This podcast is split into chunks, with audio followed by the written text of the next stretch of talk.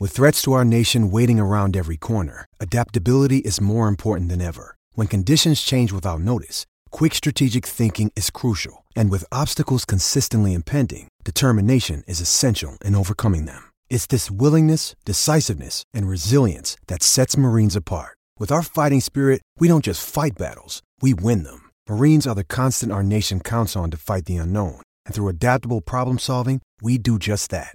Learn more at marines.com.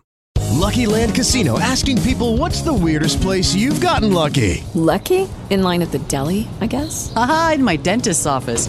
More than once, actually. Do I have to say? Yes, you do. In the car before my kids' PTA meeting. Really? Yes. Excuse me, what's the weirdest place you've gotten lucky? I never win and tell. Well, there you have it. You can get lucky anywhere playing at LuckyLandSlots.com. Play for free right now. Are you feeling lucky? No purchase necessary. Void where prohibited by law. 18 plus. Terms and conditions apply. See website for details. Ladies and gentlemen, welcome to Eat, Sleep, Suplex, Retweet.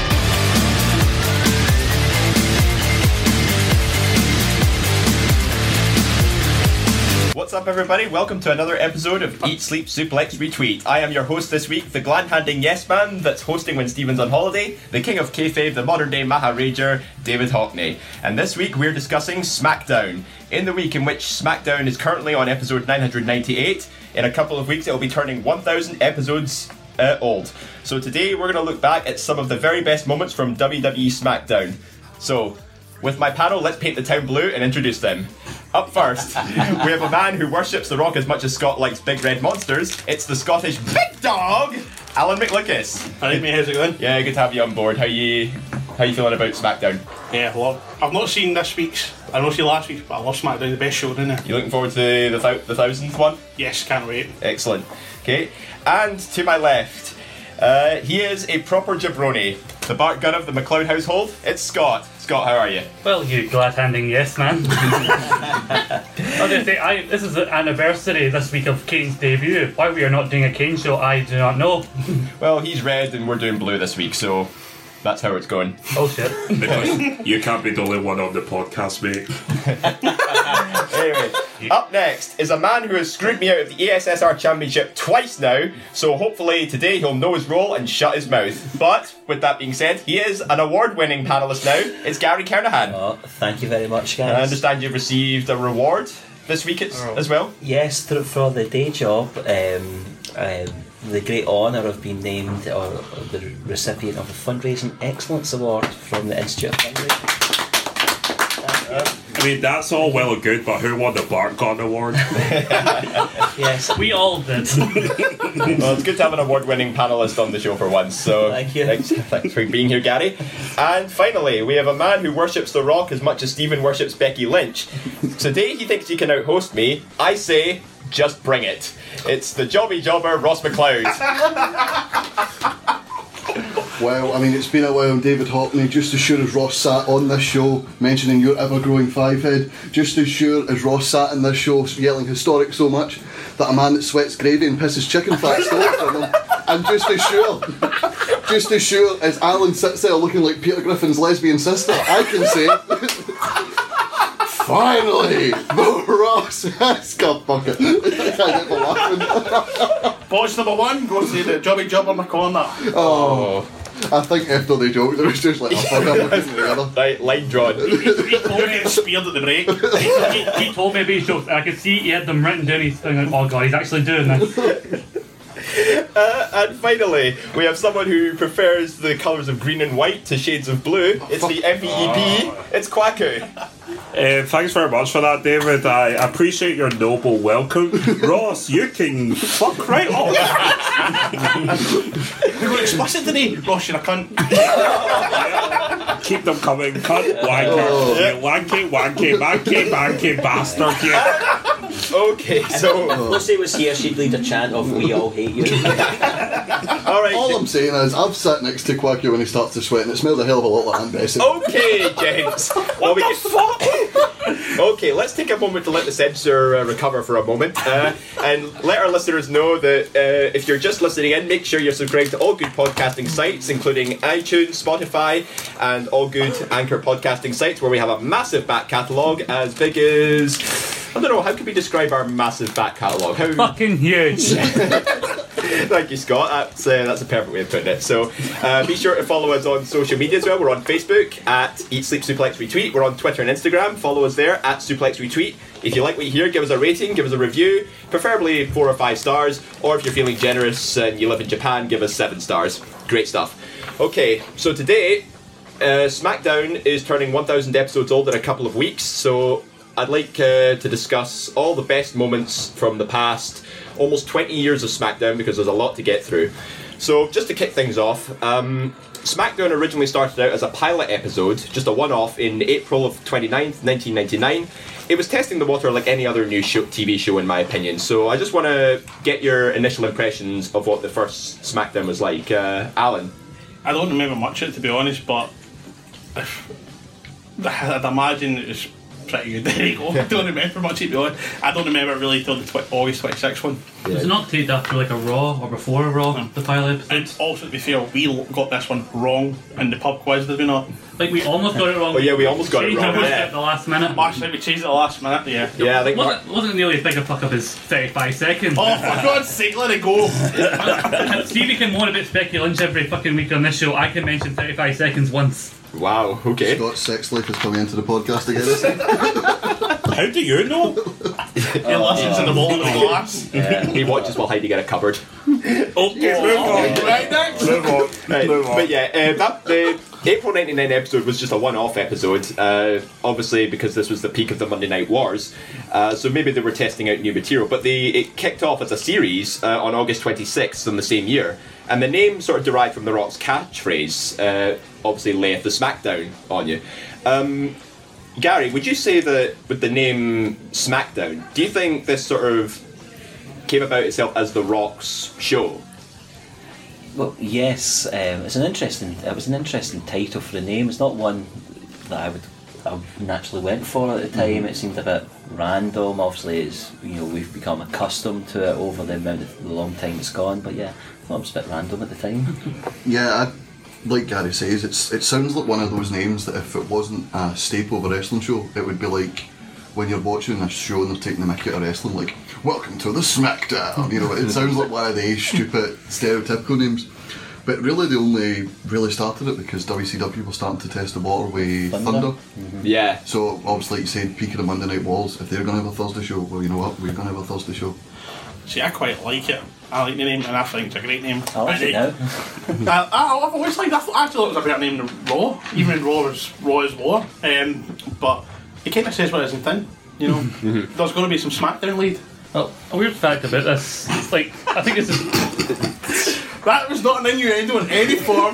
Keep it clean, boys. SmackDown's going to be late. It's not an innuendo. It's going in raw. Did the Rock play the SmackDown? Oh, no, I think that set the tone for the entire show. Cloud it. Uh, Scott, you sorry, you were saying? Aye, I was going to say, I think the thing is we're coming off the heels of our less, less historic than the first one, all women show. Apparently, Vince Russo pitched the idea of this being a, a female exclusive show.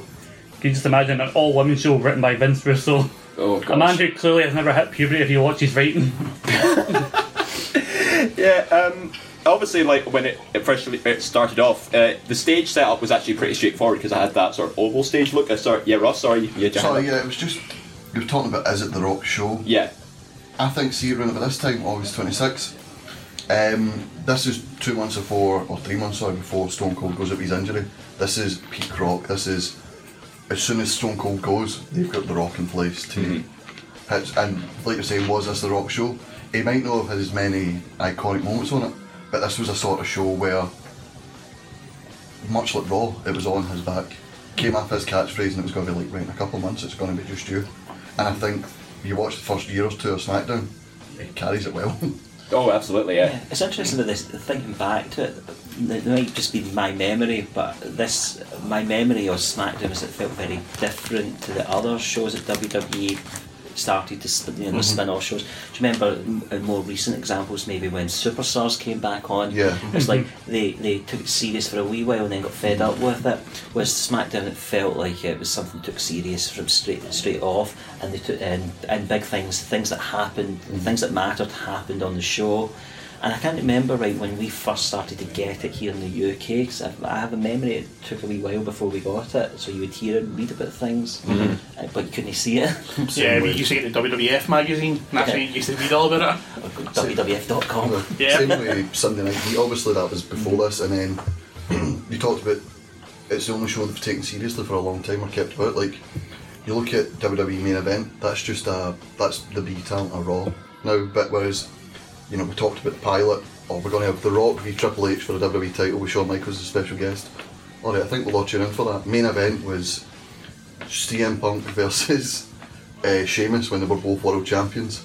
Ah, that was Uh, a champion v champion match, Champion yeah. v champion match. You're like, oh, we'll start to take this seriously. Then two weeks later, Kofi wins the title in the main event. You're like, oh, that, is this going to be like another SmackDown? Is this going to be like a third brand? And then, like Gary says, like superstars like Heat, it just filtered away. Coming off that, and you mentioned Thunder earlier. Like a big thing with Thunder was they had a lot of top guys who would always appear on Nitro and WCW, but didn't always feel obligated to come on uh, Night uh, Thunder because their contract says pay per views in Nitro, but didn't say anything about Thunder. Whereas SmackDown always had The Rock, Triple H, Undertaker.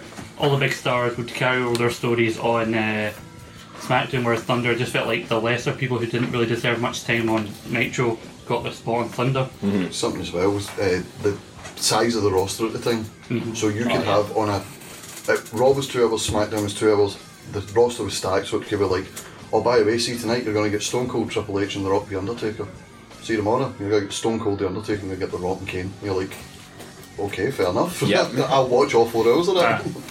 Yeah, no, that you you brought up a, a really great point there. Um, you know, because the following the acquisition of WCW talent in once the Monday Night Wars had ended, the WWE roster was stacked and it had to be split onto two shows. So there was no shortage of really solid talent on either show, to be honest. Um, but I want what, what I'd like to know is like, do you think um, having that additional weekly show helped the brand and the company as a whole following this huge insurge of talent after buying up WCW? Uh, Alan, I'll start with you on that one. Absolutely gave the chance for you know guys who were probably not going to get the op- the chance in just Raw to actually get a go. You know, like Booker T, he'd never been world champion on Raw. Um, you know, JBL, he went from a mid card or tag team to a main event player. So yeah, it gave a lot of opportunity to a lot of guys, and also the female wrestlers as well. Uh, Yeah, because like like you had a big enough roster as Ross said it is, but bringing all these ECW and WCW guys, there's only so much airtime on every given show. So having SmackDown really, yeah, that platform. Also, you had shows like Heat. They had plenty of places to elevate this new talent. Hmm.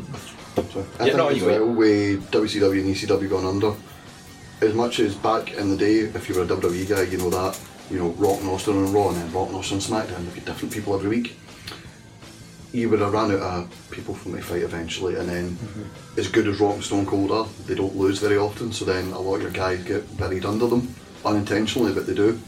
And I think with this, it made the shows feel different because you had a void because you didn't have the southern style wrestling, you didn't have the, the hardcore indie wrestling anymore, so you needed to split them and go, right, you know what, you're here for the new, you're not, you know, Kurt Angle's not going to go near Triple H till 2005, you know what I mean?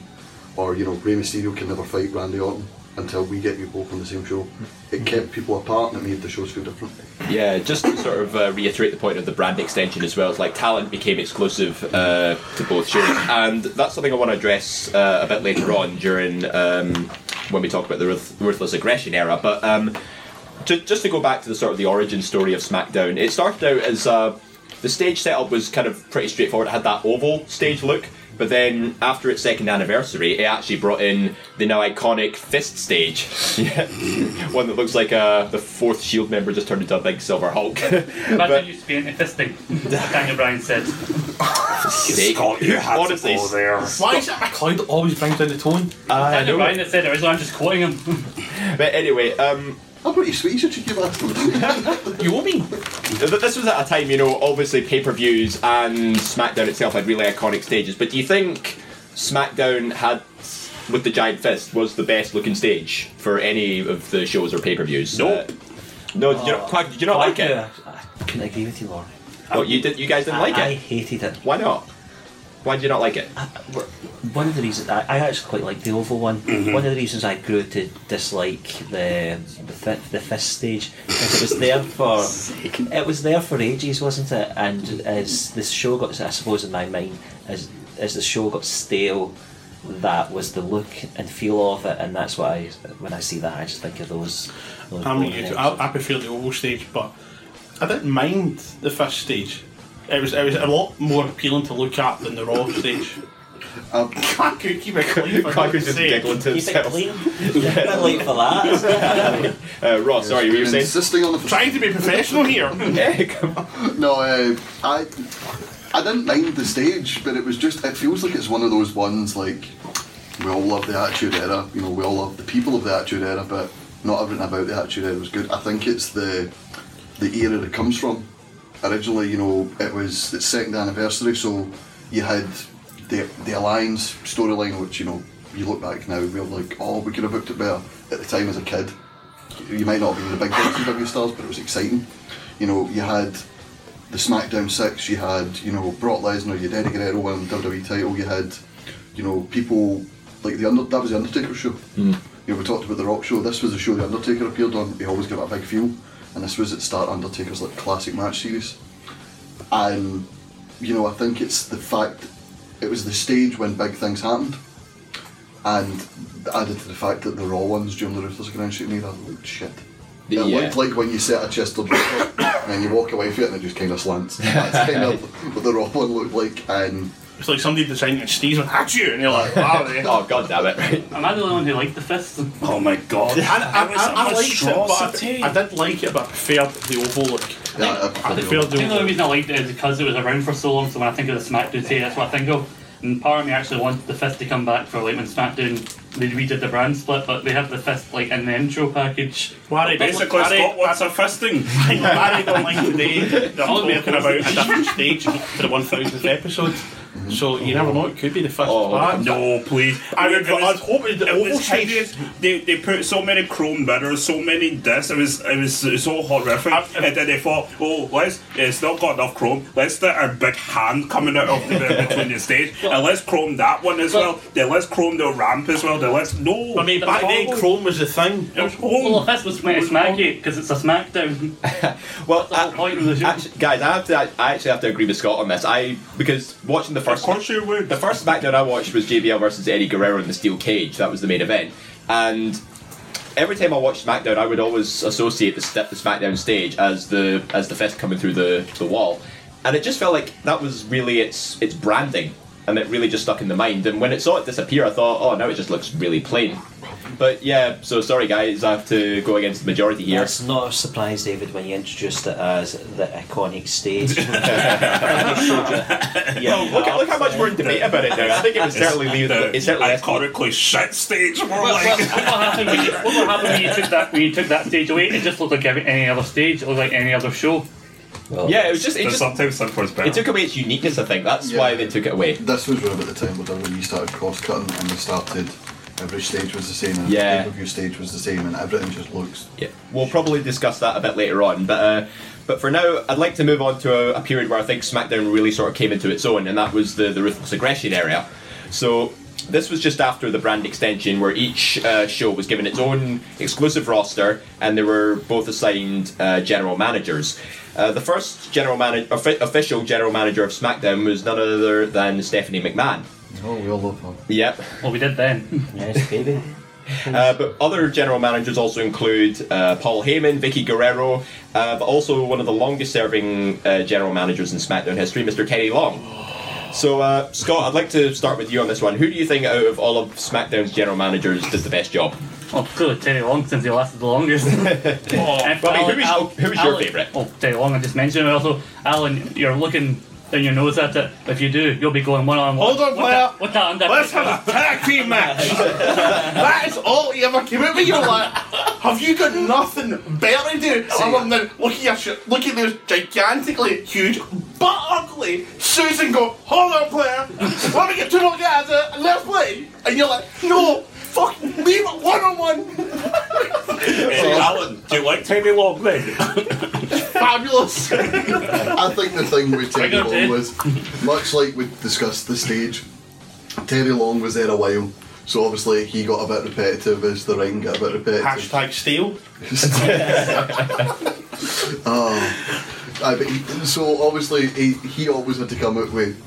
It was always stages. He always had his wee guy. He'll go one on one with Undertaker. Then he'll go one on one with Randy Orton. Then he'll go one on one with Sheamus. and it mm-hmm. just whoever the top guy was, it'd be like they always seem surprised. Like I'm sorry, you seem surprised that on a wrestling show you'll be in a wrestling match. Did you not watch that? Hold on, player. There's six of you in the ring. Have you- It's a no-brainer. I, I love the memes. It's always like Yeah. It's always like Teddy Long's face, like one, two, three, four. Hold on a minute, player. I think there was a, a parody of Stone Cold's shirt. It's like uh, Stone Cold on his shirt it said "Arrive, raise hell, leave." I think he had one that was like "Arrive, tag team match, player, leave." uh, Gary, what do you remember of Teddy Long's minute, uh, run as GM? Well, I remember when he first became GM because he'd been the man- a manager, and he just seemed so random. And a referee. And a referee as well, yeah. before Yeah. that. And he hadn't been a manager on SmackDown all that long. He was with Rodney Mack, if I remember right. And Mark Henry as Mark well, yeah. Henry. And then he turned up. He was drafted to SmackDown, I think. If Mm-hmm. remember right. And then, and then, sort of one week, he was like, and Vince brings him out as the, as yeah, as the, as the GM. It just felt a bit, bit. I was like, well, really? Yeah. it was- the- See me talk about SmackDown being stale, it was with him.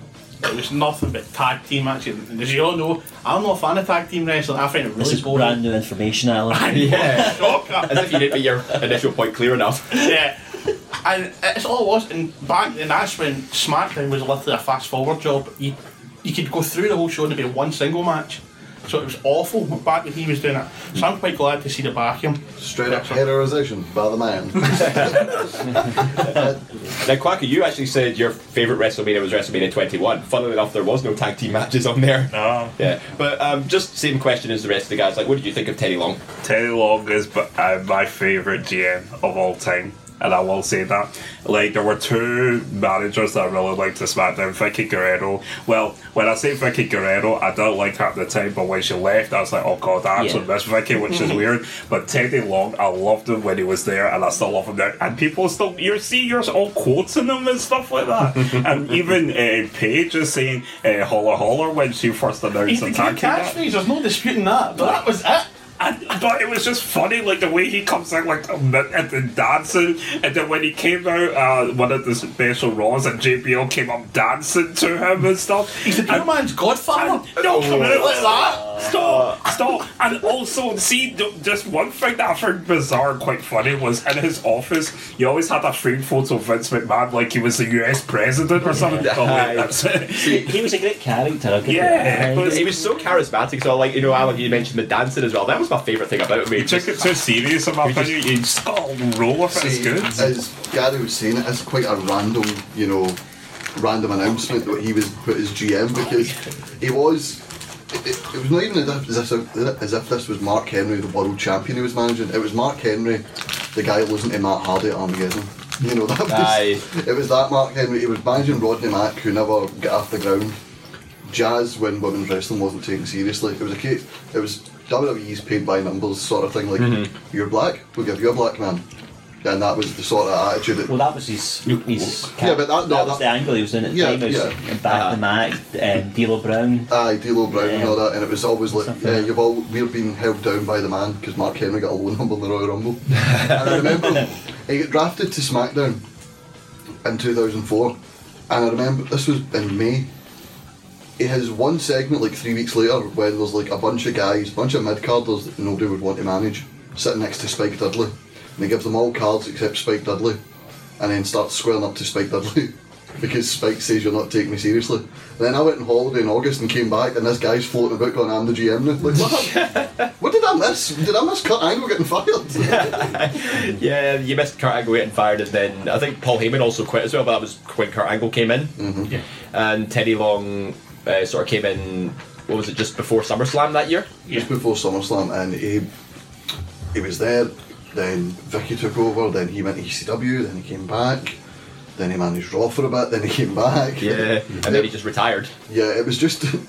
I feel bad. See when you talk about obviously, I, I did like him. He kind of at the end Mhm. a bit too long because Yeah. he just didn't do anything. That he, he sort of get reduced to the catchphrase and the gimmick Yeah. in the tag team match. I think one of the the more exclusive points about uh, SmackDown was that obviously because both Raw and SmackDown were different shows. Uh, Compared to what they were nowadays, uh, they were actually they had completely different sort of setups because they had different divisions.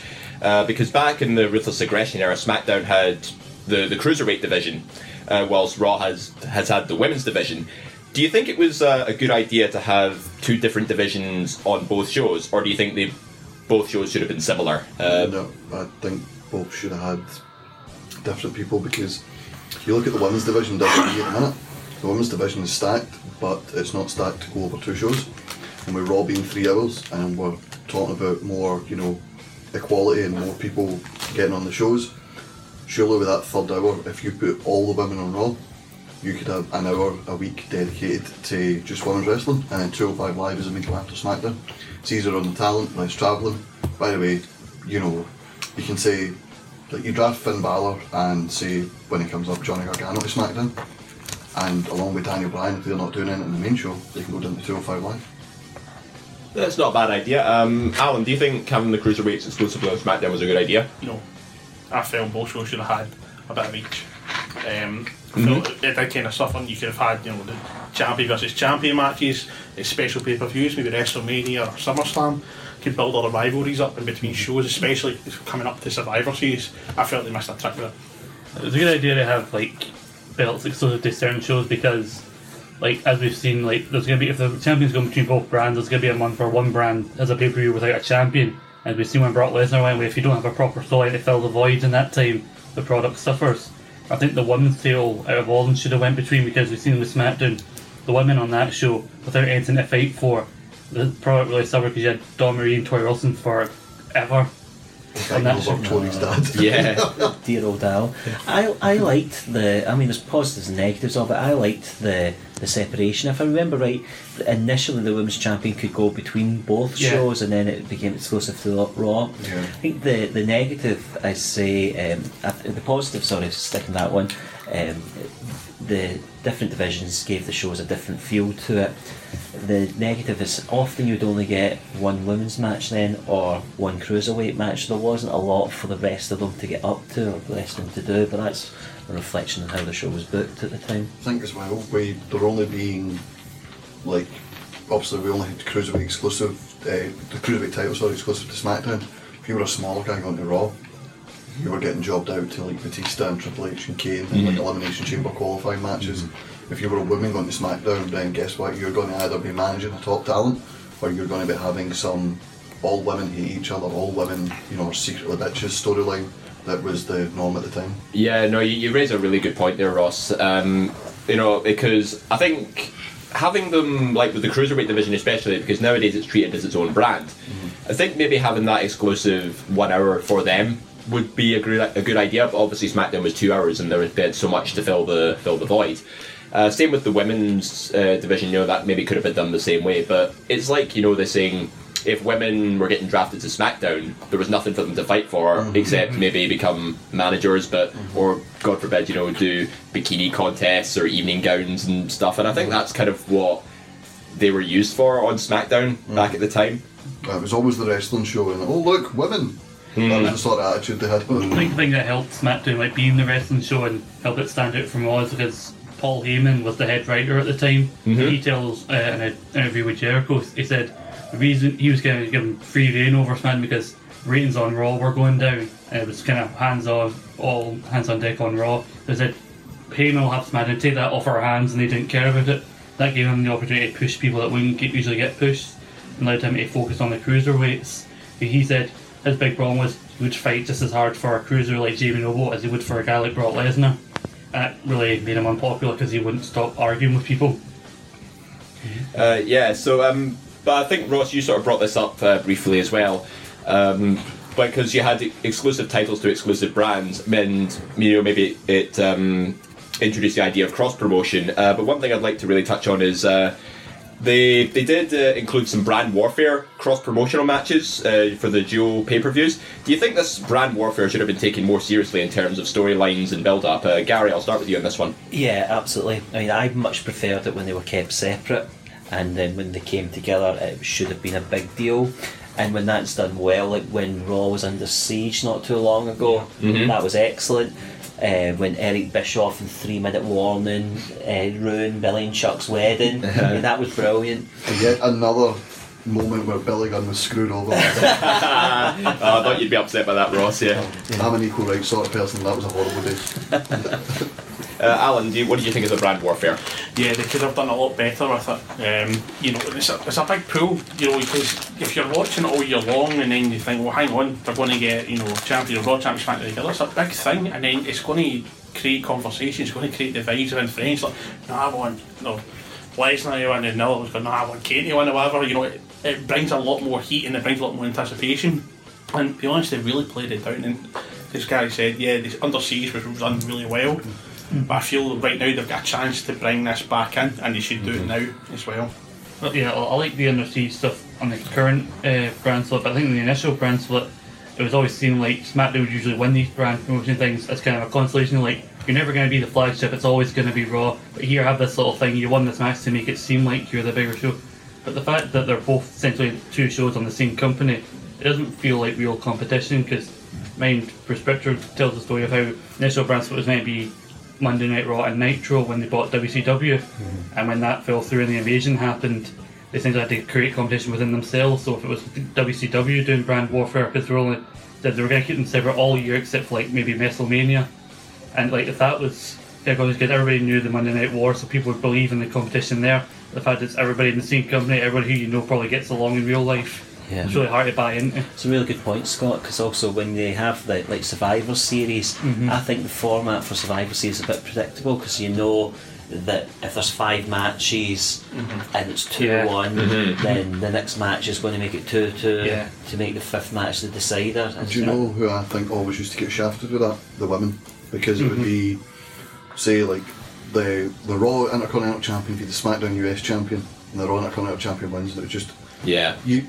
Like at the time with women's wrestling and the state it was in and the way they were presenting it, people weren't watching. And the fact that you've just had, you know, Raw's guy win, you're like, I call the SmackDown win, like, oh, who cares? Skip. Yeah, it's just, just really quickly before we go into a short break, um, and I think you guys sort of brought up a really good point. Um, do you think it was um, SmackDown was unfairly dubbed as the B show, despite all these other sort of mini brands for enhancement talent? So I'm quite straight, in, straight away with that. Yep. Still is. You think it still is? Well, mm-hmm. the WWE title's meant to be the most prestigious title in all of wrestling, and it's a mid card title. Yeah. That, that's enough. It does feel like it, yeah. Um, Gary, what do you think? Uh, no, I don't think it was wrongly dubbed the B show. It was the better wrestling show, or has been the better wrestling show, undoubtedly at points, and at other points, it's, un- it's undoubtedly clear that they couldn't have cared less about it. Also, if you look back over time, at some of like when you had the big debuts happening when Goldberg came along, when Scott Steiner came along, they went to Raw, not SmackDown more often. than Uh-huh. Yeah, uh, well, sorry, just a wee thing where you go back. You were talking about the brand warfare. Yeah. Didn't use that. See, in the later years of the brand, when we had like ECW as well, it was sort of just like, who's feuding on Raw and SmackDown and ECW, but we need to keep their matches for Oh, the brand I hated specific. the Raw, sorry, the SmackDown ECW super shows. Yeah. Oh gosh, yeah. But uh, see, that's something I want to bring up on uh, afterwards. But yeah, um, so yeah, we were. Sorry, you were saying? No, no, it's. Uh, it just got to the point where right, we've got brand exclusive pay per views in December, and we need to make them interesting. So we can't have all these guys fighting singles matches. Okay, let's have. Uh, right, you two are feuding on SmackDown with A2, and that one there for ECW is feuding with him, and you for all, you captain him, and you for all, you captain the other team, and. You're talking about the B show as well. No one ever thought of it as a B show, you know, because back in the day there wasn't a brand the, the you know the, uh, the brand split. It was you still had the Rock, Stone Cold, and Kane and Undertaker all showing up there. When you done the original brand split, before circumstances got in the way, it was meant to be Triple H and Stone Cold as the head honchos on Raw, and Hulk Hogan and The Rock on SmackDown. Don't think you would ever have called that a B show. You couldn't call any of them a B show. Uh, yeah, I think like I said, like in a lot of people's eyes, Raw is clearly more the favourite in the eyes of like the company it was around first. It's always going to be the flagship. So unfairly, SmackDown gets the B show, and I think I think the moment where that started being being called the B show, and I'm not. That seems like I'm blaming this guy for it, but I'm, I'm not. I think it's when Batista got drafted in 2005. Because like, e- even though they were technically the B show, they were still the wrestler, and they had the WWE title, the title with all the history. But since that got moved over to the flagship, and the secondary belt from the other company got done on this show, it's like you're the B champion on the B show, whereas this is our more precious title. That's getting the focus. See, to add to that, would you say more John Cena though? Because obviously John Cena went over, mm-hmm. Yeah. and then John Cena became Big Match John. Yeah, I think it was a clearly like the choice between the two. We, we gave them both their moment of WrestleMania, but who do we push? And I think it's just having to be John was the one getting the bigger push than Batista. Yeah. In fact, he got he Big got it wrong. Match John. You can't, you can't beat that. Well, what Quacker said was going to play into him. I think Alan mentioned that the WWE titles might be the most prestigious one. Scott mm-hmm. mentioned it's the one with all the history. It's never.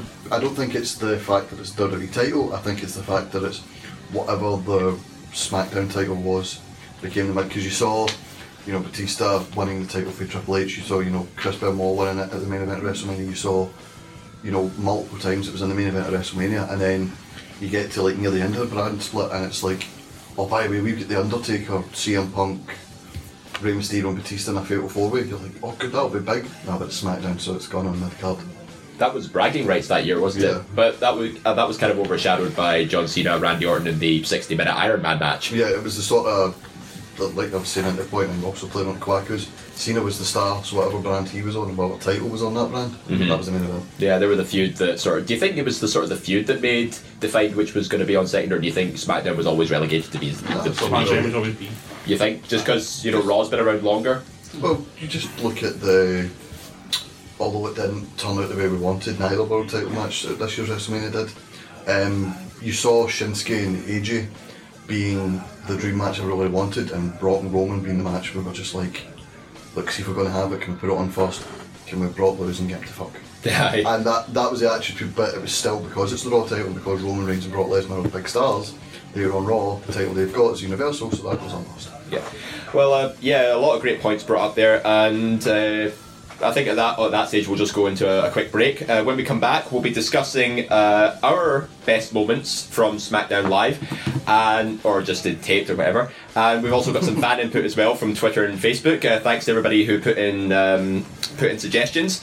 Uh, but as we go into this quick break, I want to highlight one of the uh, arguably the best promos, not necessarily from SmackDown, but from its uh, its sister show, Talking Smack, where The Miz and Daniel Bryan had one of the most heated conversations ever to feature on WWE TV. So we'll be back straight after this. Hi, this is James Ellsworth. Duh, and you're listening to Eat, Sleep, Suplex, Retweet. There's no gentle way to say it. To me, you wrestle like a coward. You wrestle like somebody who's, af- who's afraid to get hit. Like, I, I, re- I, wrestle, I wrestle like, like a coward. you I- wrestle like a coward. I'm the one. If I if I were to create a wrestler who to me like embodies like when I was an independent guy and I was thinking like oh okay what's the soft WWE style it would be that WWE is transformed in the you- last hold on. You you had to, you had your chance to talk. You you're the one that called me a coward in, in the wrestling ring. I'm the coward in the wrestling ring. Yeah. But let's talk about cowards for one second. The reason I wrestle the way I wrestle is because I can do it day in and day out all the time for 10 plus years. I have never never in my career ever have been injured. I don't get injured for 6 months to a year. I am here each and every week. But you sit there and call me a coward? I'm the coward. Wait, let me tell you about a coward. Let me tell you about a guy who tells his WWE fans, the people that he loves, that he will be back. He promises them. I promise you, I will be back in one year's time to claim this title. But you didn't, Daniel, did you? But I'm the coward. I'm the one that they- doesn't love if the they, fans. If they would let me come back, I would come back. Oh, if, if, if you you would, yeah. you, would. You you love that WWE ring. You love being wrestling. You love being right in that wrestling ring, and you love wrestling, right? Well, why don't you quit? Why don't you quit and go to the bingo halls with your indie Okay, friends? I think you then, need to huh? calm- No, that's not no, what this- that's not what this show's Me about. GM have this. Thank you very much, Renee. This is a great show, but we're talking here. I need to talk to you real quick because the fact is, you're the one that calls me the coward, but you're the one that doesn't get in the WWE ring again. No, don't you walk away from me, Daniel. Don't you walk away. I'm the one that loves the fans. I'm the one that loves everyone and everything. You're the one that gets gets up and walks away every single time. You're the coward. I am not a coward. I am your Intercontinental Champion, and there's a reason I am the title. Reason making this the most relevant, prestigious title that WWE has, and I deserve Okay, the respect okay. on SmackDown Live. Get that camera right here. Get that camera right here. Understand that this is day 141 of the never ending Intercontinental Championship World Tour. And I swear to you, I promise you, it will be the most relevant title on SmackDown Live. I could care less about those little kids on, eh, on for the tag team titles and the women's championship and the WWE championship. This is my show. My show. And I'm sick of all of you, my GM, sitting there criticizing me, calling me the coward. You're the cowards. I'm the one here day in and day out in that wrestling ring, beating people up. Thank you very much.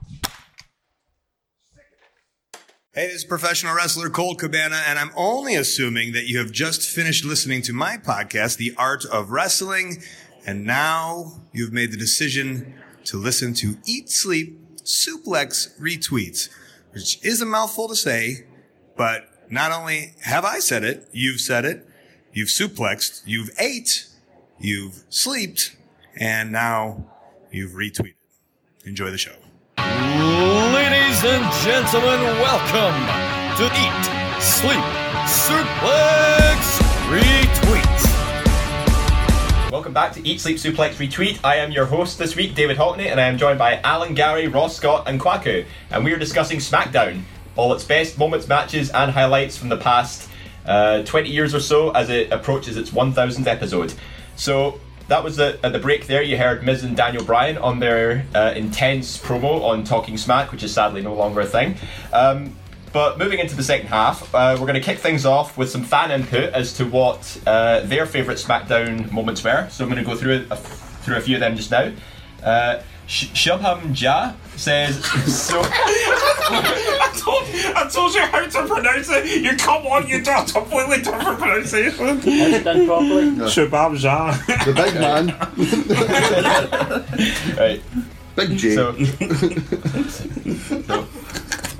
Just go. We're leaving this in. yes, we are. So Shabam Ja says. oh. Move on to the next name. Barry- Thompson. Barry says- Just read that bit. You had to choose that as the first name. Like John, John, you got that. Smith, John Smith says, what does John Smith say? Uh, they say so many amazing moments, uh, but they'll go with the latest one Nakamura hitting everybody in the nuts. and uh, Cultaholic have dubbed him as Shinsuke Cockknocker as well. Sometimes it feels like I'm getting hit by a nut. Sometimes I feel bad for the big man. He's, he's responded to our Yes. suggestions, and we're sitting laughing at Dave's pronunciation of his name. Shame on you, Dave. Uh, Chris Thompson says the Undertaker Edge rivalry was fun. Also, when Paul Heyman was in control. I think Scott, you mentioned that before. Uh, Ryan Palmer says Edge cashing in Money in the Bank on Undertaker. That was pretty solid moment. Yeah. Uh, David O'Brien says CM Punk versus Jeff Hardy in the steel cage. It's criminally underrated. Yep, I think that's, uh, that's fair to say. Yeah. Ben Williams says when Jeff Hardy first debuted his face paint to beat the Undertaker. I think that was an Extreme Rules match in the UK as well, wasn't it? Was that the first time he did the face paint? Yeah, that's when he brought his face paint. Oh, I didn't know that. Well, You brought a Hoover. Sounds like a good housekeeping match. Hi. Good housekeeping. Did they not notify Wolfie first? Imagine now the Braun Strowman bit where he throws the chair at Roman Reigns. Yeah. Imagine that by Hoover. That's how he beat me. like, fuck yeah, that's a Hoover. Dyson, you bastard. Dyson. Dyson. uh, John McFarlane says uh, his would be Kurt Angle and Chris Benoit versus Edge and Rey Mysterio for the SmackDown tag titles. Good listener Still ours. holds, yep, still holds the classic. No Mercy 2002, I believe that was. Any other, any other two or three falls match on Yeah, but it was in, it was the SmackDown tag team tournament. No, but he's talking about the two or three falls one that was on SmackDown. Oh, we're right, talking so- about, 'cause we're talking about best SmackDown- SmackDown matches, Oh, of course, yes, yeah. but yeah, they also We bought call No Mercy. best of No 2002. I'd like to suggest the David. game No Mercy. Write that box down. That's number Yeah. two. Well, well, still, uh, uh, still doing pretty well. Uh, Nathan A. Leon says Eddie Guerrero versus Edge in the no disqualification match. His favourite match. I think, yeah, that, that was rated. Uh, WWE's rated it as their best SmackDown match, top 15 of all time. Yep, just a good solid match. Uh, Sean Smith says, can't think of a specific match or moment, but his first memories of wrestling were watching SmackDown on Sky 1 on a Saturday morning. Uh, the fifth stage, the SmackDown 6, uh, Michael Cole and Taz, and Too Young to Know It's a Work. sheer bliss. Uh, did you guys like ever watch like Sky One for Yeah. SmackDown? Yeah, yeah, Saturday morning. Do you- Just Saturday Yeah, morning. I think we're all I used to hate as well though? What's that? There, there was never like because I had the. I lived in a high flat, so we had the console version of Sky. We had on digital. If you're old enough to remember what that is. Oh gosh, yeah. But uh, Someone's didn't have that. Someone's had terrestrial. That was it. like my S at one point was Channel Four on a Sunday. Heat one hour. That was it. Jeez. Sitting through Val Venis with Jesse Rios to see The Rock fight Rikishi. Yeah, pretty much, yeah. But uh, I, th- I hated that there never used to be a schedule. Mm-hmm. So it used to be like some days you'd wake up and be, oh, The Simpsons is on, and then they'd put that on, and then be like nine hours of shitty CGI cartoons that ended after ten episodes. You're like, oh, put SmackDown on. I'll accept Jesse Rios at this point. Uh, uh, also, uh, Stephen Bevington, aka the List of Stephen, says there's only one episode to mention, and that's the September 13th, 2001 episode of SmackDown from Houston. Uh, it was so emotional because it was two days after 9/11, and with Lillian Garcia si- singing the national anthem, it just brings tears to your eyes. So yeah, I Have you, think, have you just done your one, Alan? I've got two, and that's one of them. well, that was one of your. That favourite was one moments. of them. Yeah. Finally, we have uh, JP, who has the greatest Twitter handle name ever. It's at MMA and Celtic. My man. My guy, yep. Um, his favourite moment was Brock Lesnar versus Kurt Angle in the 60 minute Iron Man match. Uh, he's also said Lesnar suplexing the Big Show and breaking the ring. Uh, but you also like the intro packages for Matt Hardy version 1.0. It's just version one. Yeah, it was just version 1, yeah. You're a maths person. You, you, you've got a degree in maths. You should know. You don't mention the decimal point if it's a zero. Well, sometimes you say like uh, 2.0 or something. Okay, that's plenty. Aye, right. uh, but anyway, uh, thanks to everybody for your fan inputs. Uh, if you want to keep up to date with all our sort of uh, fan interaction stuff, you can follow us on social media uh, on Twitter and Instagram at Suplex Retweet. We're also on Facebook. Give us a, a like and subscribe to us. Um, you say keep up with our fan interaction like we're famous. we've, got, we've got one award winner here, and then it's a Quacky sells a pound a go. It's a start. It's a start. Well, if you're going to plug the social media, plug the fact you can interact with us this Saturday from 7 o'clock onwards as David and Sarah will be live tweeting Super Showtime. Mm-hmm. Yep. Well, uh, more on that to follow. Uh, but now I'd like to get the the panel's best moments from SmackDown. So I'll, I'll start off with Alan because you're just right here. Uh, what's been your favourite SmackDown moment? Well, I had two. One's been mentioned. Uh, the first show after 9/11. It was the first public gathering after Mhm. it, and it kind of showed the world well, stick the Vicky up to terrorism. Then you go, we're not going to stop. And you talk about earlier, Ross, the Rock, having to carry the show. He's been the WWF champion. He had a lot of pressure on him. By God, he delivered during that time frame. But my other favourite moment, and I've asked David specifically to go first because I got a feeling you're going to nick it, is Triple H versus the British Bulldog where The Rock slides in, goes one, two, it doesn't matter if The Rock counts to three, and then delivers without question the greatest people's elbow ever with, you know, a fail in it, and it still came off perfect with the slide. Uh, the Saturday. Night Sliders. And then he then he stands up and holds it tight when you're just like, why is he not champion? Just give him it. that was it. I just wanted to get in there for Ross Nick because every time we do something like Excuse me, I you and I won't just do it, we always, pick you and I always pick the same thing, and you're always picked first. So cheers, Can, Dave. can I go next? Because I'm worried someone else is doing mine as well. Uh, sure, Scott, Scott, go ahead. So, what's your favourite Mi- moment? Mine's uh, didn't actually happen in the era, but it was on SmackDown and could be summed up in five words. Price check on a jackass. Stone Cold beat up Booker T in a shopping oh, mall. In the supermarket, that's a classic, yeah. It feels like for a while it feels like it's gone a bit long. Then they get you something else like Stone Cold getting locked in the fridge and then coming out the milk car and we're like, thanks for the milk, Book. That was during like the peak of the invasion angle I well. think it was just after it finished because I think Booker cost Austin the title in the mm-hmm. undisputed title match at Vengeance, and then he was constantly trying to get away from him, and then Austin would show up at random places, and he found him at the supermarket. Uh, my favourite moment's a more recent one when AJ Styles put the end to Jinder Mahal's reign of Yes, Gary, my and, man. And it happened in Manchester. It did, And yeah. So, and the first time the titles ever ch- changed hands outside of North America, I think. Yeah, first time in the UK, So yeah. the reaction, I, I was actually going to go to that show because I was working in Manchester at the time. Um, oh, I was down there, but then I was having to come back home, so I was could have st- stuck around for a few hours. Decided not because I thought nothing's going to happen. Nothing, Well, nothing, well, seriously, to nothing- get intuition, ignore it and just stay. Yeah, You know, yeah. Nothing here's- big ever Here's, on a, those here's a life lesson. If you think nothing's going to happen, something is going to happen. yeah, because we had hi- history of having rather bland episodes. I know there's the exceptions, the odd exception to the rule, Mm-hmm. um, and this certainly was one of them. But yeah, great Mhm. moment, and I love the pop and then when the title Oh changed yeah. hands. And to think, you know, if that title didn't change hands, we would have had to see Brock Lesnar versus Jinder Mahal at Survivor Series that year. I mean, what a letdown that would have been. I'd have loved that. Just to, just See to know you, David. Brock thrown around. It was it Heyman called them the sing along brothers. Sing, sing, sing, brothers. uh, Ross. So I had my post 9/11 SmackDown stole by that bastard Bevington. That asshole Alan stole the people's elbow, and that git Gary stole AJ Styles. So I was looking up classic SmackDown moments, and I was going to go with either.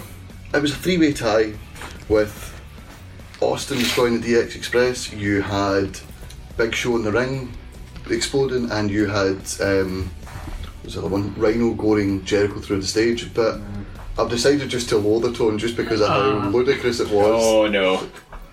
Big Boss Man crashing Big Show dad, Big Show's dad's funeral. Oh, Big Show's dad, who'd lived for like another 18 years at that point. Did you realise just uh, recently it was 10 year anniversary for the Keno and Hell match? Oh Jesus Christ! One one horrendous fire You at a remember- time. Well, sorry, You remember Boss Man? He read a, a condolence card for Big Show said with deepest regrets and tears later. So sorry to hear your dad finally croaked. but it's just it's. I'd never seen the full uh, service, and being young at the time, didn't Didn't realise- Boss Man die not long after that match film? He died like three years after. three years after? But I don't think it was that. I, I think he left for a while after it though because he wasn't around for the majority of the Attitude Era, like the 2000 section. But I didn't realise how tasteless it was at the time. All I remember is just the hype package of Armageddon 1999 and Big Show.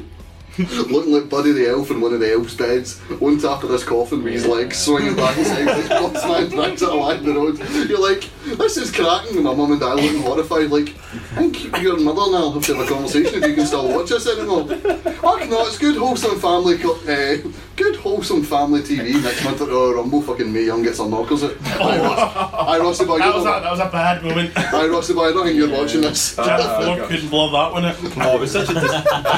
and neither can we, and neither can we from our memories. can never unsee it. Uh, Boss Man Big Show it was such a distasteful angle, but they made it look like um, slapstick humor. I mean, ah, I mean, only WWE could have done it in that format as well. I mean, that was just Yeah. horrible. Mine was just a different one because I thought someone would have put the DX Express, Rhino Goring, or Big Show exploding the ring. No, I think you know you two actually mentioned a couple I'd written down. You know, I said uh, we had Austin Booker T in the supermarket. Scott, um, yeah, Austin crashing DX Express. Uh, Quacker, do you have any uh, any moments as as well? Yeah, yes. Not Well, mentioned. I'm gonna name two because they're really, really quick, right? Everyone knows I like a bizarre, weird of film form of wrestling. I love comedy. I want to be laughing at wrestling. So there two moments. The first quick one, right? And you're gonna be like, what the hell? So it was in a match between with uh, E- MVP and Mr. Kennedy versus the Brothers of Destruction. and they had a funeral hearse out on the ramp, and uh, Mr. Kennedy jumps into the car and is going to attempt to run over Kane, and all of a sudden, like uh, MVP's dealing with the Undertaker off stage, right, and like Undertaker's away, and all of a sudden the gong goes off, the lights go off, and then the lights come back on, and Undertaker's in the car with Mr. Kennedy. Mr. Kennedy, he's like looking forward, and then he turns to the side and he kind of jumps like Undertaker's in the car, and they both lick each other, and it's just, it's just so weird, and it's just so fun. oh no! We broke Quack in the And then the gong goes up, and then Kane does the whole sit up thing, and he's banging his holding his head because he got banged in the this is so silly, but I love it anytime I see it. Oh, Quacker and Alan have both lost it now.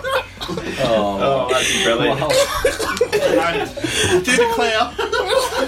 Sorry, it's so strange. Quacker's ah, actually crying a lot. Hearing his Oh my gosh. Sorry, sorry, just Not, He's actually broken now. not since David David Hockney corrected David Campbell on the 2006 oh god. It's quite good laugh. Oh. Just the idea of Undertaker appearing in a card just meant when he adopted Stephanie McMahon, that where to, Stephanie? Just here next to Kenny. Where to, Kenny? What about uh, when he kidnapped Teddy Long as well? He said, "Buckle up, Teddy." But, but my second one, other one was. Um, Oh, my God. And it involves The Rock, so Ross will like it. And it was the end of Vince McMahon's Kiss My Ass Club. I just Oh, loved yeah. the whole thing of bringing out uh, JR, then bringing out J- uh, Trish. And then it's like, whoa, whoa, whoa, whoa, you sick freak. I loved that. and then it was especially for you. And it was, I did it for you, Rock. That's another one, but oh god, no. Sorry, nothing can top that funeral house fight. I know it sounds grim, but it was just so funny. Did they not uh, Undertaker and Kennedy? Did they not end up having a last ride match that year? I couldn't care less because I was still crying for that whole year when I saw that. Because. MVP was feuding with Kane and uh, Got his arse on fire now. yeah, they, they, they did an Inferno match, which is sadly no longer a thing. MVP's tunnel, that was a good moment in SmackDown. Yeah. I loved his entrances. Yeah.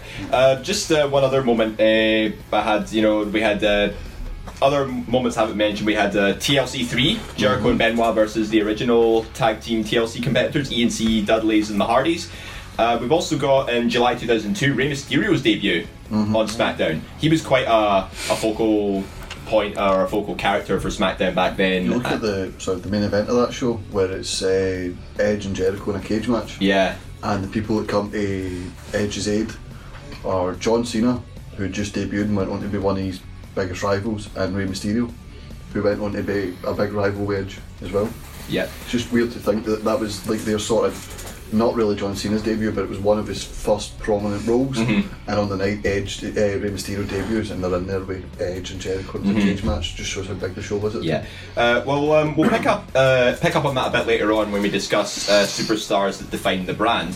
Uh, because I think there's definitely a few we can mention there. But um, just going into the sort of uh, 2010s era of SmackDown, uh, because in 2011, when Triple H had just started out as COO, he actually made an announcement that would end up dissolving the brand extension when he announced Raw Super Show, where basically it would enable both Raw and SmackDown superstars to compete on on either brand.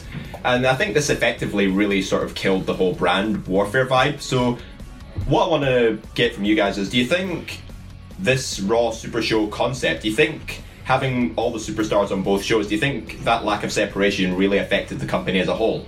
Uh, Ross. Yeah, this was uh, round about August where their ratings start to pick back up again after the post Mania slump, and I think they wanted something to hook the viewers into, you know, through ba- through basketball season and through leading into the football season as well. But it in its arse. It really like you think uh, think of two of the best wrestlers in WWE history, Rey Mysterio, Daniel Bryan, and with no brand split being there, they had a match on an episode of Raw, and it was announced literally in an interview segment where Kane and Daniel Bryan are doing a squabbling thing, and he goes, "Oh, by the way, Daniel, you have a match next. Who am I facing? Rey Mysterio, and he's already in the ring."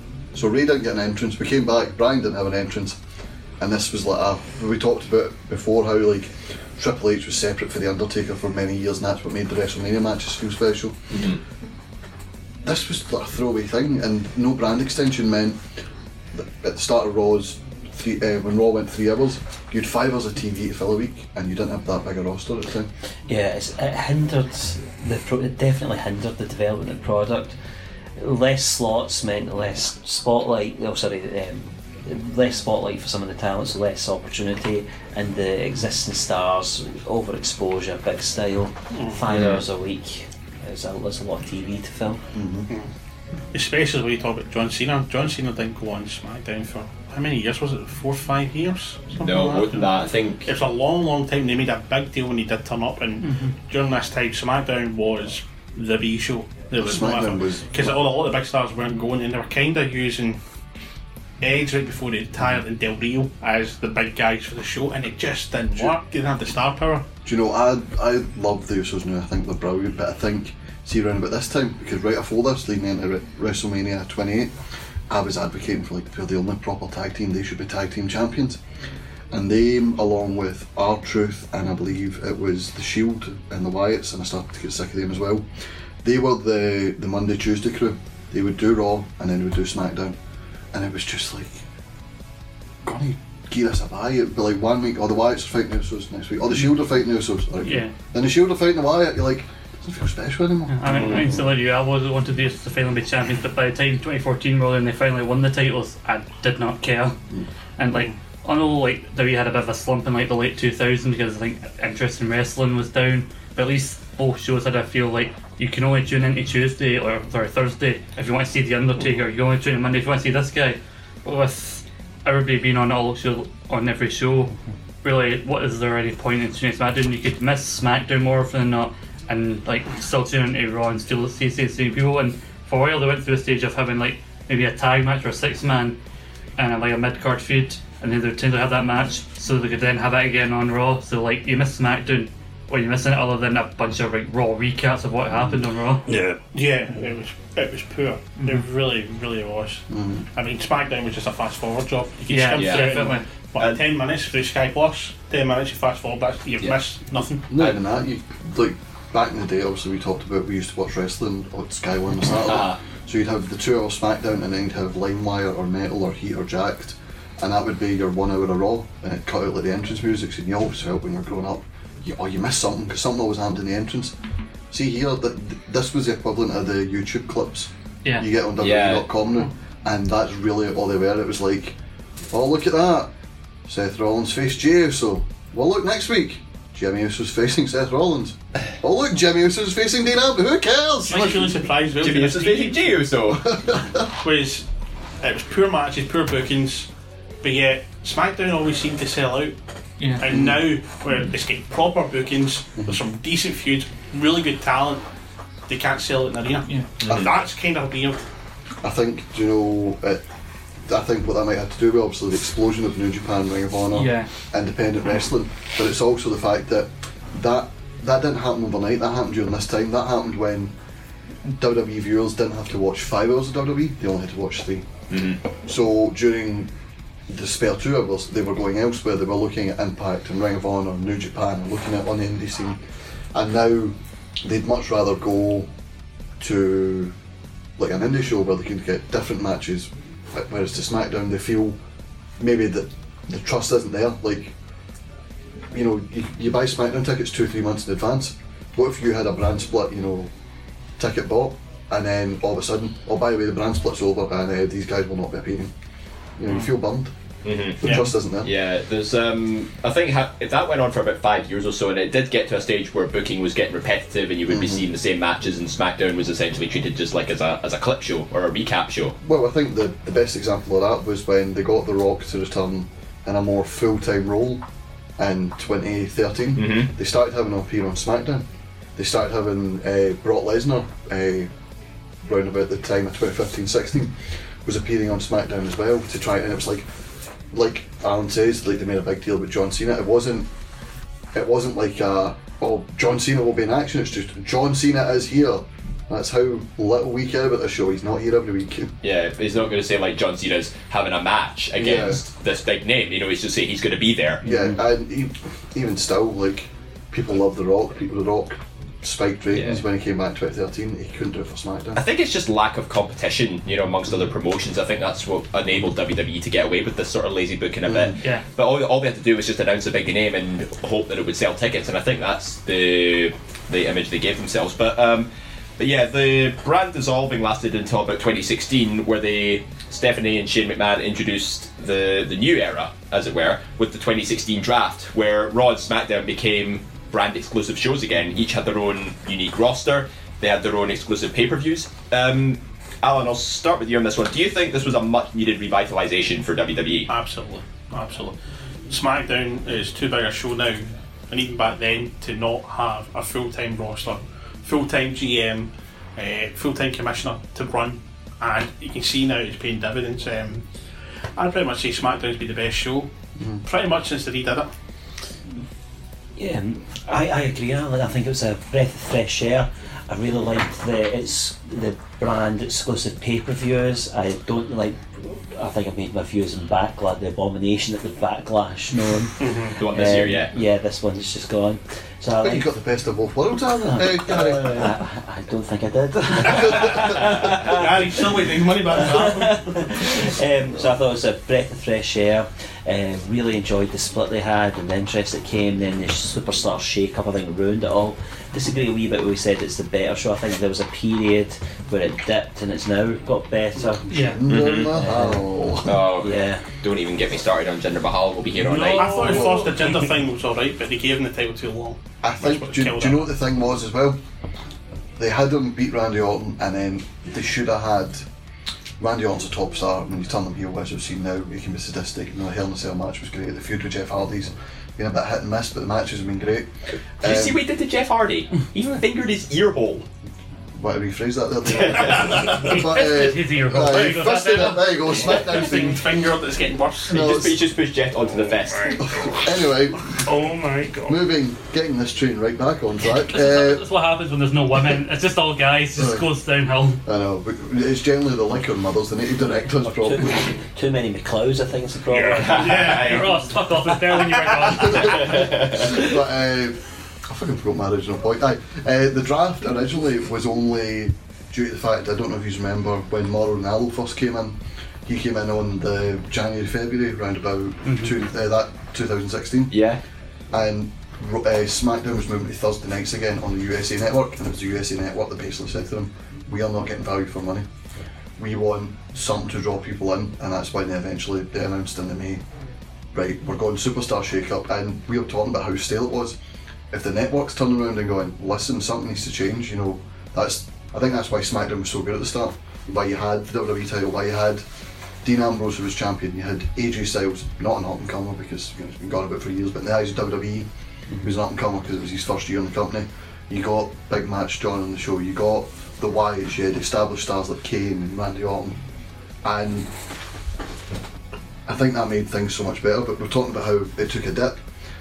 Jinder Mahal got the got the title. They should have moved Randy Orton as a heel and it feud with somebody else. And then AJ Styles feuding with someone else. And then you could have had different people up and comers. While Jinder's an up and comer, have another up and comer challenge him. And then you build two stars at the same time. But at this point, Jinder Mahal's title reign really felt like SmackDown fast forward again. We did have that with Shinsuke Nakamura, though. I mean, he was still a bit of an up and comer on That just SmackDown. let the air out the balloon there, didn't Ah. it? Yeah, They, they just destroyed Shinsuke's run. But yeah, Yeah, I really think I remember when I heard this, my instant thought was, "Oh, good, SmackDown will be watchable again." Because when you look at 2016, we think of it as much as it was a shit year of like people dying all the time, like all these celebrities.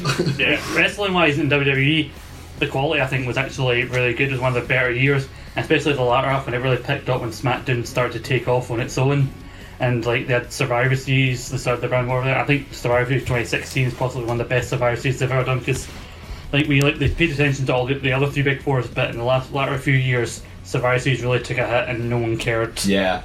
No, you make up a good point how they had the brand warfare Survivor Series. I think the last few have been fantastic, but yeah. Yeah. Um, just with moving on to the next, or sort of the final sort of section before we, we round things up. Um, we obviously had a roundtable discussion about what some of our favourite moments were, but I think SmackDown was truly defined by the stars that were on on it. Like sometimes you know you get to say the show makes the superstar, but I think in this case there are some superstars that make the show.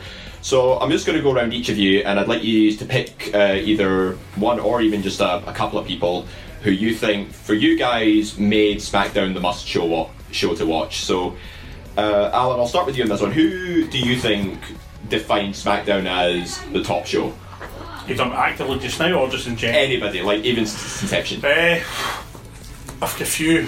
Uh, Rock, Edge, AJ, Nakamura. Just going to name it. Yeah, yeah, you're gonna name all of them now. Obviously, the last one, Taker. You think Taker? Yeah, because as he said, no, when the re brought back the brand split back in and they were all feuding each other, he came back and he's like, "This is my show, it's my yard. Don't come back if you don't get the job done," sort of And thing. then So I got over to Raw. No, no. I know, I know. It's- well, Tasteless, but yeah, you go back. in this few years, he's sort of more of a free agent now, isn't he? Oh yeah, the Joe John Cena rule. Yeah, Whatever you want, mate, it's fine. Aye. Yeah. Gary. Edge. I thought Edge was brilliant, Mm. and the spotlight that this gave him. Yeah, Edge is Edge is the man. Ross? Rey Mysterio. Rey Mysterio, when he went to Raw, he went to Raw twice. Yep. And each time it was just so bad. Uh-huh. Like the 2000, like we all cl- we all wanted Masked Kane back, and then we got it teasing the feud with Rey Mysterio. That that is one thing as well. Rey Mysterio Kane has never been a great feud. Two great wrestlers together, never been good. But um, Rey Mysterio was always a a focal point of it, and as much as Alan hates him now, at the time he was great. 2002, 2004. Brock Lesnar. No, Right. no, Oh, I thought you meant I, like- I wasn't Hey, hating I'm Rey Alex Mysterio. Mysterio. I, honestly, I thought you were meaning Ray as well. Yeah, 2002, 2004, Brock Lesnar was amazing. His feuds with Big Show, his feuds with Rey Mysterio as well. He had good feuds with him as well. Mm. He had great feuds with Eddie Guerrero. That's another one we could point out. And Ray Eddie was probably one of my favourites. Yeah. so I think, and the last one, seen as Alan mentioned, everybody else, Batista. Aye, yeah, a lot of good names floating already. Scott, who was uh, who was your favourite? Uh, can I think of an honourable honourable mention to The Undertaker? Because it's weird. The initial draft in 02, he was drafted to Raw, and by the end of the year, he's already on SmackDown, and he would stay there for until 2017, where he buggered over to Raw, as I said. uh, I think a couple, uh, a couple, one being Kurt Angle, because like we both mentioned Lesnar, at the Angle Lesnar feud for like 03, that carried SmackDown, they carried that on that feud, and uh, weirdly, because um, I think when I think of the early SmackDown, when I started watching it, I think of him, uh, John Cena. He was the up and comer, and he was the US champion. He was the Doctor of Thuganomics. And once he got the belt, he was he and he got moved over to Raw, and Batista got moved over to SmackDown. As I said, that's when it started to feel like the B show. And like today, like you can see, like just about anybody on SmackDown now, Miz, Joe, these are guys that can carry that show, and they're what making it good right now. Uh, sorry, Ross. So before we go to Kwaku's pick, so I can I just point something quickly out? Yep. Do you know when you realised SmackDown was a B show? It would always be when there was a battle royal. Oh yeah. Because like Raw would have like a stacked battle royal. You're like, oh my god, Kane, Randy Orton, Ric Flair, Triple H, Shawn Michaels, Shelton Benjamin could win this, and then you go to it and it was just like. Uh, Batista, Kane, and Great Khali are going to be the final three. Oh look, the final three is Batista, Kane, and Great Khali. Yeah, I mean the rest were just sort of like mid and lower card, Yeah. weren't they? Yeah, but it was just to fill gaps. Uh, Kwaku, who do you think would Um, define the brand?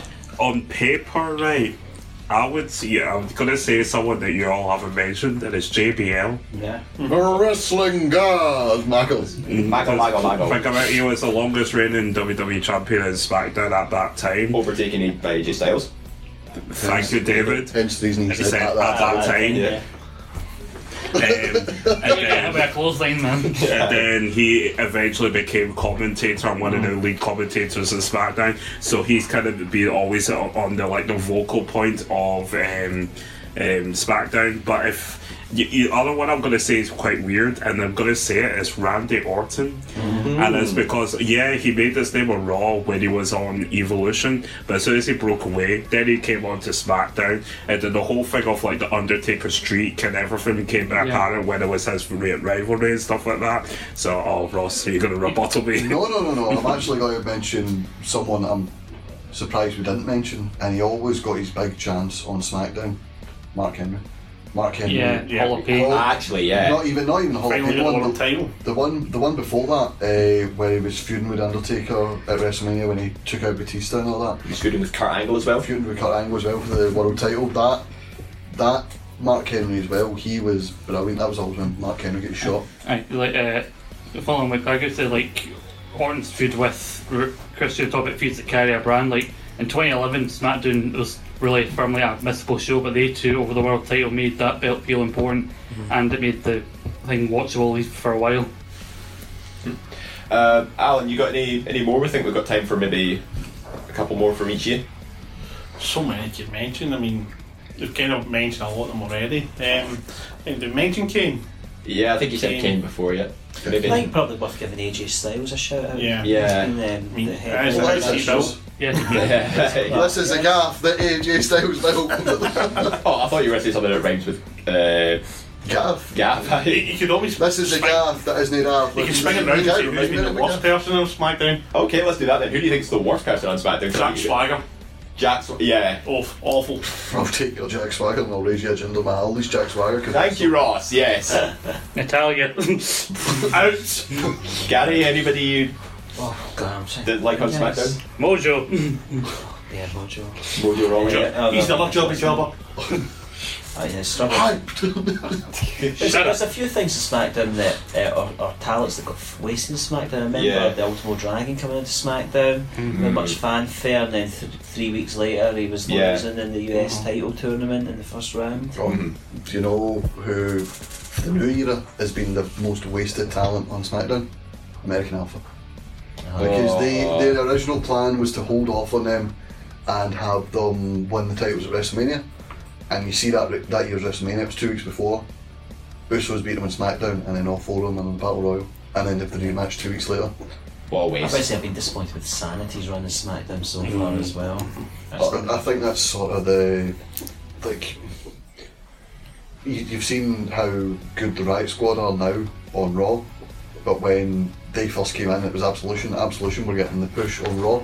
It's it's sort of the SmackDown thing. Like if Vince isn't all in on you, you're on SmackDown. I don't know if it's the same because Absolution lost their push when they didn't know what to do with them because Paige couldn't wrestle. So like, we don't know what to do with just two of you. We kind of had invested on all three of you. They've got to fall from grace. Look at the bar. Oh Massive fall from grace. That, do you know what the problem with this is though as well? It's because Raw is three hours and SmackDown is two, and it's not even the fact that.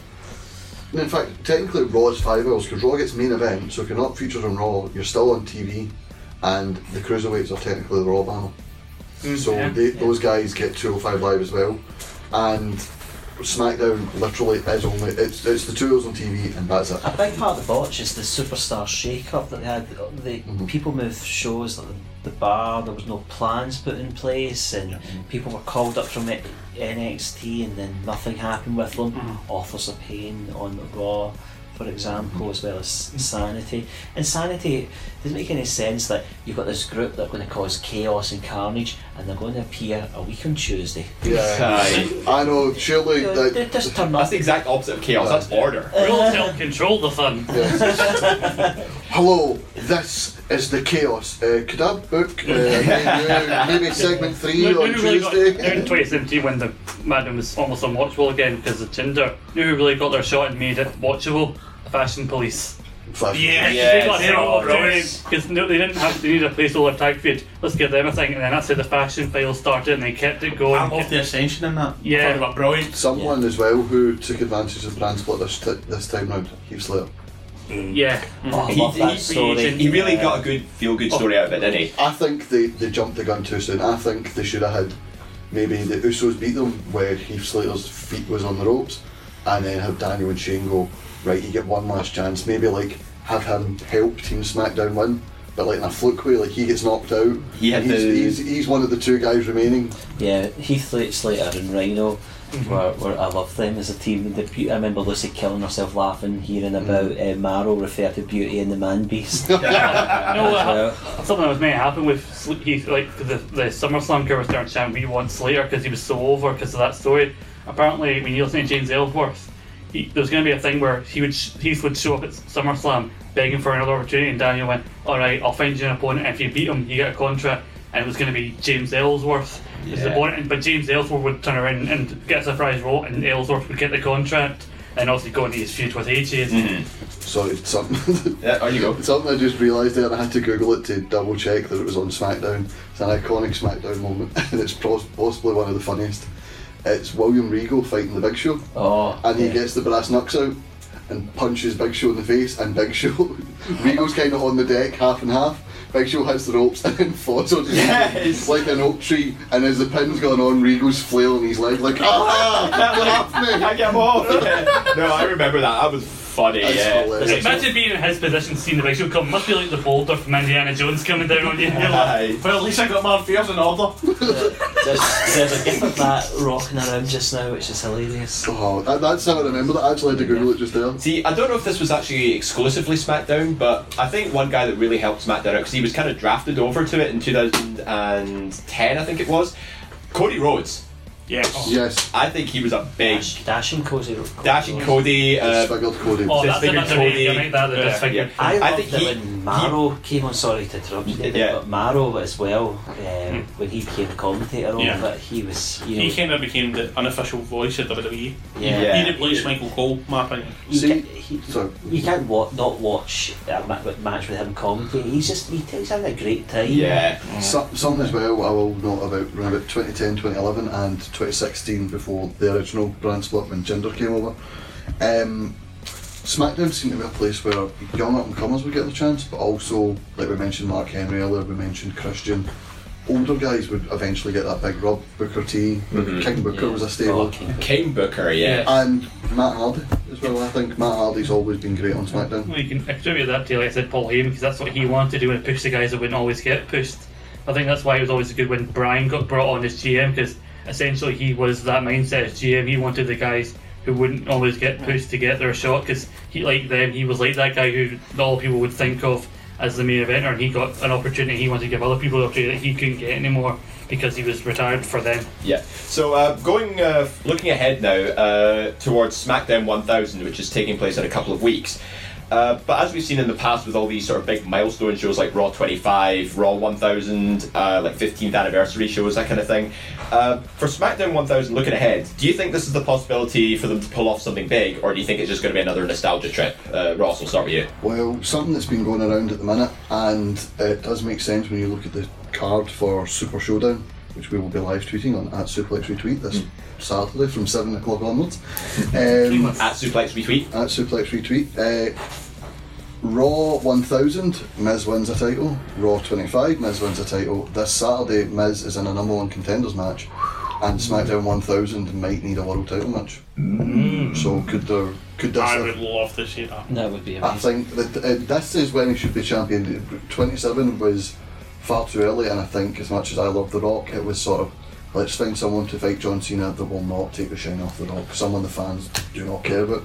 Right now, The Miz comes out, gets cheered, and instantly he is almost like The Rock, where he can control the crowd in the palm of his mm. hands, and then instantly you hate him. Yeah.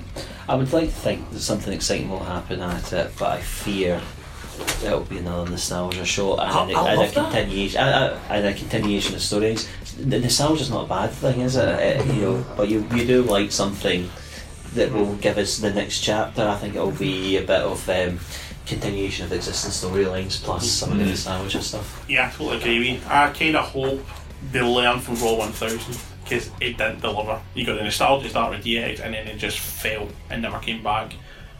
To learn from the lesson, build on it, and I think it could be a brilliant show. You can have a bit of nostalgia and still have an incredible show. Correct me if I'm wrong, but the SmackDown that that's happening on is the go home SmackDown for Evolution, is it not? I believe so, yeah. I'm pretty sure- I think it's going to be like when Raw 25 was the go home Raw for Royal. I think by the time that comes around, the main storylines are going to have. Oh wait, no, no, it's the week before. Is it not? Evolution, I was yeah. going to say like the main storylines are going to be pretty much already set up, and also now you've got a week after that. So as long as the main storyline, main like women's storylines are going to be featured on Evolution, get a mention, get their time, then you can have the nostalgia and like nostalgia is really not going to hurt anybody. Like people are going to tune in. There are going to be people who don't usually watch. They're going to say, "Oh, did they just come back for the show?" Because Evolution's making an appearance. Do you know something that could work as well, actually, considering our character with Chipmunk Show at the minute?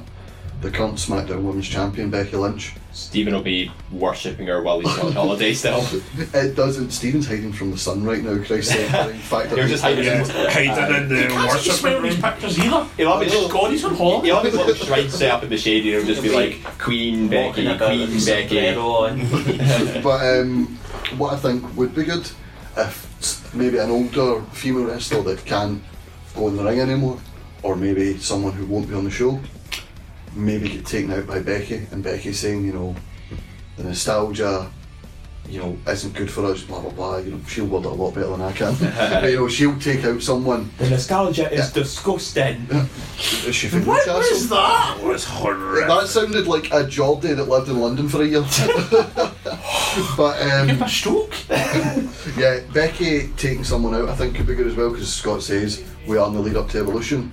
Evolution has been built a lot on nostalgia at the minute. I think nostalgia is good when you can build the current crop on it. Well, have Evolution backstage and the big go the and then you have Ric Flair turn around and Becky's there and says like just like confronts him and have Charlotte like slaps him and give this to Charlotte for me and like slaps him in the face. Yes. That's a good gin. Like that's for that kiss at Royal Rumble 2016, you dirty old bastard. Oh, that was horrifying. That. It was how Jim Becky I felt. know. Ric Flair bearing down on him. Uh, anyway, but um, but that's uh, that's our thoughts going into SmackDown 1000. Uh, SmackDown is set uh, to debut on the Fox network as well as part of a new deal in October 2019. Hopefully, things will start to change around because there has been rumours floating around that it's going to be considered more as the A show now ahead of Raw. Do you think, just very quickly, guys, do you think that's going to be the case? Yes or no? I hope so because it's supposed to be going to three hours. for Mhm. So I, I think it's going to be a talent on it as well. So I hope so. My opinion. Gary. No, I don't think so because Raw's still the most lucrative contract WWE has. Fox, uh, it's the Fox contract isn't far off it, but the USA network would be quite right to be saying to WWE, we're paying you more money, we expect you to deliver on it. I agree with Gary 100%. I think it won't become the issue. I think they will. I think the reason they got the big stars at the minute, SmackDown, was to sell the Fox deal. Like, look who we've got on the show. I think you'll see in the new year a lot of people, big stars, who we were talking in the bar and Sanity are wasted and SmackDown because there's nothing to do. I think you'll see them slowly creep back, maybe not even on the Superstar Shake Up, just unannounced, like maybe some tag tournaments or something like that. I, I hope that Alan, that rumour you heard about the three hours thing is wrong because I can't, can't take mm, six Well, hours of stuff WWE. a I think something, something that will make it a lot better though for a lot of fans is that it's not going to be a Monday Tuesday anymore. Because it's like if I miss Raw on a Monday and if, if I'm doing the show on the Tuesday, I will miss SmackDown. It's five hours of wrestling I need to catch up on, and Mhm. after, you know, as much as we enjoy talking wrestling, after talking about it for an hour, you might go home and do something else. Yeah. Uh, so it's, they're moving it to Fridays, so it'll be a case of right, you'll have Raw on the Monday, you've got Friday till Friday to watch it, and then a lot of people are off the weekends or at least get one weekend day off. By the way, three or SmackDown, it's on a Friday night. You can catch as much as you like. You know, hopefully that's a lot easier than the wrestling fans. Uh, sadly, I don't think it will be, but I think they'll have a lot more money because of this deal and be able to put a lot more behind it, a lot more effort in it. And but it might be in the fans' eyes seen as the number one show, but in the eyes of Vince and a lot of people higher up in WWE, Raw will always be the number one show. I've just got one last thing to mention. It's like Disney's in the process of buying Fox. So with Disney technically controlling SmackDown, Mm. I hope it doesn't go too family friendly. Uh, Yeah. That's a worry I've got. If, if Fox got stayed around the same transfer goes through, no, keep it as it is, then I think potentially I hope it go on to be the show. I don't think it will be, but I hope they keep it. I hope it doesn't go too family friendly with Disney. I'll, I'll just say a quick 30 second thing. One of the things they are talking about on Fox is the rumour is they want to sign Kenny Omega, the Bucks, and Cody Rhodes. And if that happens, we'll talk about it more at the time. But that is why they're accepting the big deal, and Fox are keen on funding the move for the four big stars in New Japan and basically taking out the competition. Yeah. Well, again, all interesting thoughts about where SmackDown could go following SmackDown 1000. But yeah, uh, I think this 1000th episode it'll be a, de- definitely be a, a celebratory milestone to look forward to. And, you know, a lot of great ideas floating around. I think uh, we'll just have to tune in and see what happens. But. Uh, uh, that's going to do it for this week's show. Uh, thanks to my panel for chipping in on their favourite moments on SmackDown. Thank you for your fan input as well. Uh, be sure to follow us uh, on Facebook, Twitter, and Instagram at Suplex Retweet, and be sure you're subscribed to all good podcasting sites, including iTunes, Spotify, and any good Android podcasting sites. Anchor. Anchor as well, yeah, thank you. Uh, next week, uh, be sure to tune in where Sarah's back in the hosting chair and we're doing wrestling commentators. Oh God, Michael. My God. Mamma mia! It's gonna, that man's got a family. It's gonna, He's got a sink. And in the words of good old JR, it's going to be a slobber knocker. Mm-hmm. And but also in two weeks' time, it's a, a celebratory milestone for Eat Sleep Suplex Retweet as it's our first anniversary show. Yeah. So make, so make sure you're tuned in for that as well. Let's so keep this sham marriage going. it's like any other anniversary show. The women will forget and make an effort, and the men will make a rush something together at last minute. Yes. And honours an honour, but bits untwisted. so make sure you're tuned in for that. I've been your host, David Hockney. Thank you to my panel, Alan. Cheers, mate. Gary. Thanks, David. Ross. Cheerio, bye. Scott. Ta-ta. And the MBEP Kwaku. Thank you. Thank you, and we'll see you next week. Listen, cunts, I don't care what the fuck you think you're doing, whatever you think is more important with your life, you honking bag of dick tips. You know what you should be doing? You should be going online, you should be subscribing, you should be listening to the back catalogue of Eat, Sleep, Suplex, Retweet, whatever the fuck you're doing, that's what you should be doing. I don't care if it's your mum's birthday, I don't care if she's feeling contractions. Get on it right now! Sports Social Podcast Network. Okay, round two. Name something that's not boring. A laundry? Ooh, a book club. Computer solitaire, huh? Ah, sorry, we were looking for Chumba Casino. That's right. ChumbaCasino.com has over 100 casino style games. Join today and play for free for your chance to redeem some serious prizes. ChumbaCasino.com. No purchase necessary. Full prohibited by law. 18 plus terms and conditions apply. See website for details.